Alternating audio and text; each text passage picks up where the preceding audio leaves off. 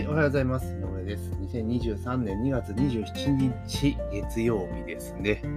ー、もうあさってから3月というところで本当に1ヶ月が早いなという思う今日この頃ですけれども、えー、まあまあ寒いね、日が続いてますが、えー、体調に気をつけてというところで、まあ今週も1週間スタートするわけなんですけれども、今日はですね、えー、ランドセルにも定額サブスク月 1, 1ヶ月1回から3ヶ月に1回交換も可能、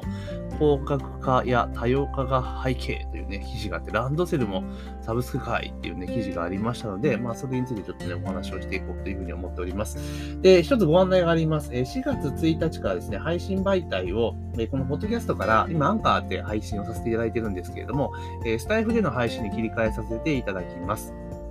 で、スタイフからポッドキャスト配信もできるようになってますので、えー、継続的にポッドキャストにも行くんですが、番組自体がですね、ちょっと変わりますので、一応4月1日以降、この番組チャンネルに、えー、アクセスした場合は、リダイレクトするように取得予定でおりますが、えー、あらかじめですね、スタイフのえリンクを貼っときますので、えー、そちらの方で、えー、フォローしといていただけるとありがたいなというふうに思っております。えー、スタイフだとライブができたりとか、え、コメントだったり、レターとか、いろいろね、あの、双方向にやり取りするツールがたくさんありますので、まあ、そんなものを使いながら配信をしていこうと思ってますから、ぜひね、え、スタイフの方の、え、番組ね、え、フォローしておいていただけるとありがたいなというふうに思っております。というところで、ね、ランドセルの話題なんですけども、まあ、定額サブスクというところで、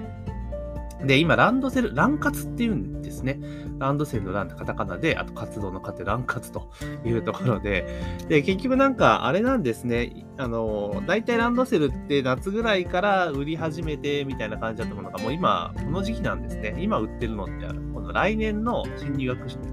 者向けに売っているみたいな感じらしいんですけれども、まあ、そもそもの話を考えたときに、もうランドセルってやめた方がいいんじゃねっていうのが結構あると思うんですよ。ランドセルってやめた方がいいんじゃないのって、普通のカバン、何でもいいからカバンにした方がいいんじゃないのって思うんですね。で、なんでかって言ったら、ランドセルって、もうそもそもの話として、あの、教科書いっぱい、ノートいっぱいみたいな感じで、まあ、いっぱい毎日物をね、修行僧のように重いものを持って帰ったりする前提の、あれじゃないですか、仕組みじゃないですか。ね。だけど、今ってもうどんどんどんどん、そのなんだろう、電子化が進んでったりとかしているわけですよね。で、結局なんか小学校1年生の子がね、すごい重い荷物を持って、すごいバカでかいランドセルを背負って、学校通うっていうのも、なんかトレーニングじゃねえんだからみたいなね、罰ゲームみたいな状況になってるわけじゃないですか。だからそれ改善やっぱすべきだと思うんですよ。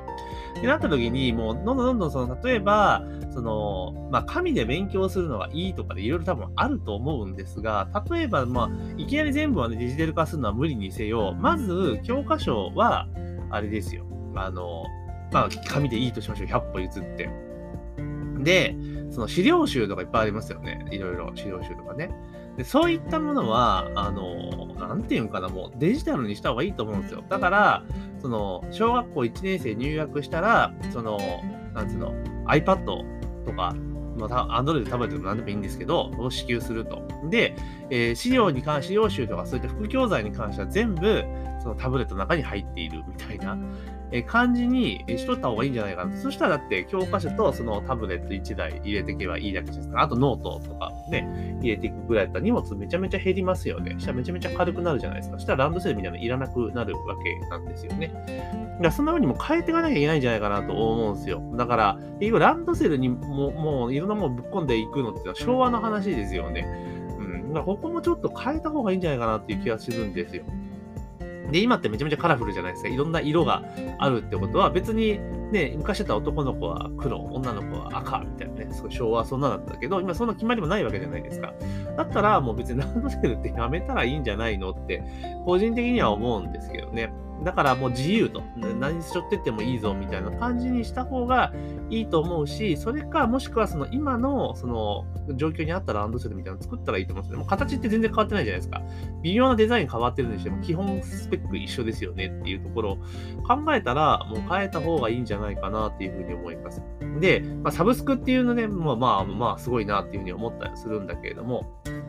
いや、結局、その、なんて言うんだろう、ランドセルとかこうやって高機能化とかいろいろ使っちゃうと、なんかいい、ね、ランドセル背負ってる家とそうじゃない家みたいなことにもなりかねないじゃないですか。ね。だからそういうのもあるから、もうやめたらいいような気しますけどね。うん、それかもうなんか支給費なんかもう全部全部一緒みたいな 感じでもいいんじゃないかな。だからそもそもランドセルみたいなものをやめた方が私はいいかなっていう派ですよね。うんで、結局だから、なんつうのかな、今まではどちらかというと、その、おじいちゃんおばあちゃんたちがね、ランドセル買ってくれるぞ、みたいなのがあったと思うんですけれども、まあ、徐々にですね、その、なんだろう、例えば、ね、おじいちゃんおばあちゃんとかになった場合っていうのは、まあ、両家いるわけですよね。両家いるわけだから、えー、まあ、二人いればね、えー、お子さんが二人いれば、まあ、どっちかみたいな感じできるんだけども、一人しかいない場合っていうのはね、まあ、いろいろ火種が生んだりとかするわけじゃないですか。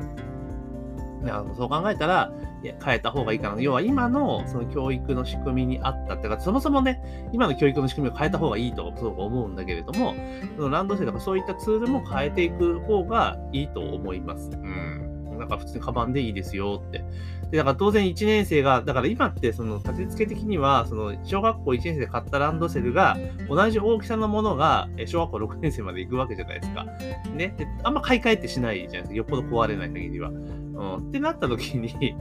あの、小学校1年生の人が背負うものと、6年生が背負うものが同じでいいのか問題も多分あると思うんですよね。で、持ってくものも違うでしょうし、体力的なものも違うでしょうし、そう考えたら、うん、変えた方がいいかなというふうに思ったりします。もちろんね、ランドセル作ってるね、そのメーカーさんとかね、そういった職人さんとかがいるので、だから、ランドセルっていうよりもっとなんか自由というか、フレキシブルにできるような形にした方がいいかなっていうふうに思うんですよね。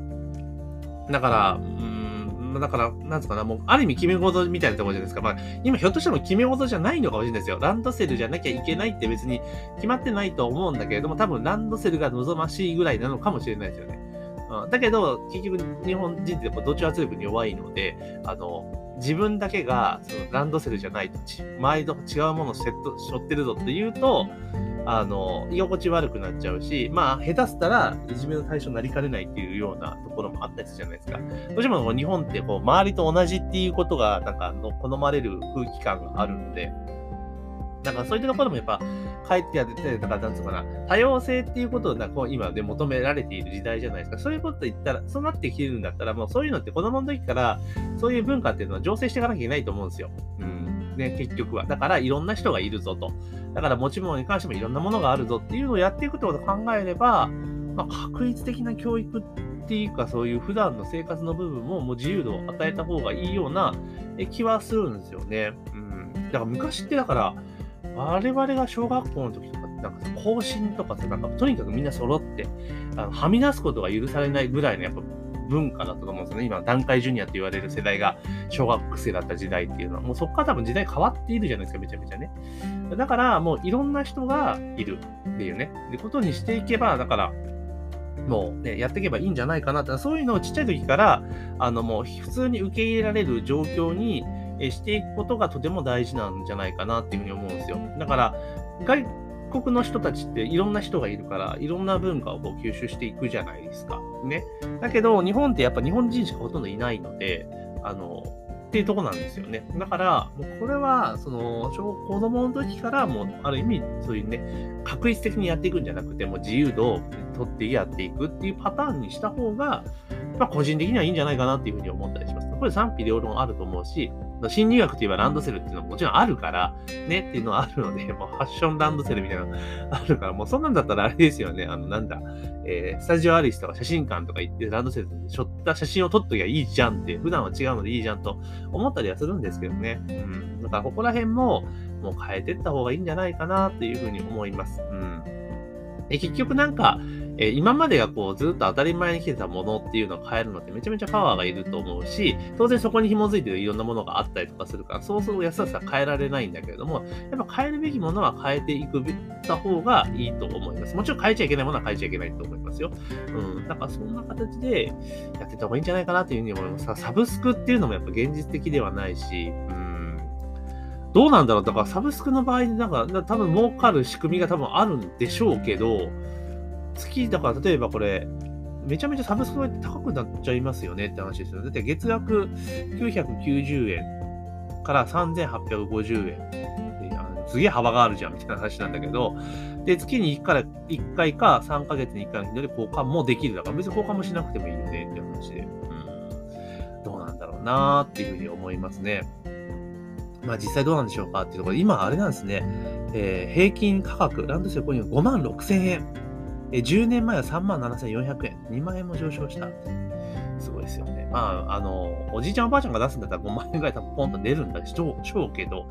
まあね、っていうところもありますが、まあ、皆さんどうお考えなんでしょうかと。だからもうこういうのは個人的には、えー、ランドセルみたいなのをちょっと変えていった方がいいんじゃないかなと私は思います。というところで今日はですね、えー、ランドセルのサブスクっていう記事がありましたので、ちょっとそれについてね、もうそもそもランドセルやめた方がいいんじゃないか問題っていうのが私は思いましたので、それについてちょっとお話をさせていただきました。えー、ぜひね、えー、あ、で、冒頭にもお話しさせていただきましたが、4月1日からですね、放送媒体をですね、ポッドキャストというか、えアンカーからスタンド FM に切り替えます。で、スタンド FM からポッドキャストへの配信もできますが、スタイフですとあのライブ配信ができたりとかね、コメント送ったりとかいろいろできますので、え一応ですね、スタイフの方のリンク貼っておきますので、そちらの方もね、合わせて、えフォローをしておいていただければというふうに思います。というところで、本日の配信は以上とさせていただきます。今日も一日頑張っていきましょう。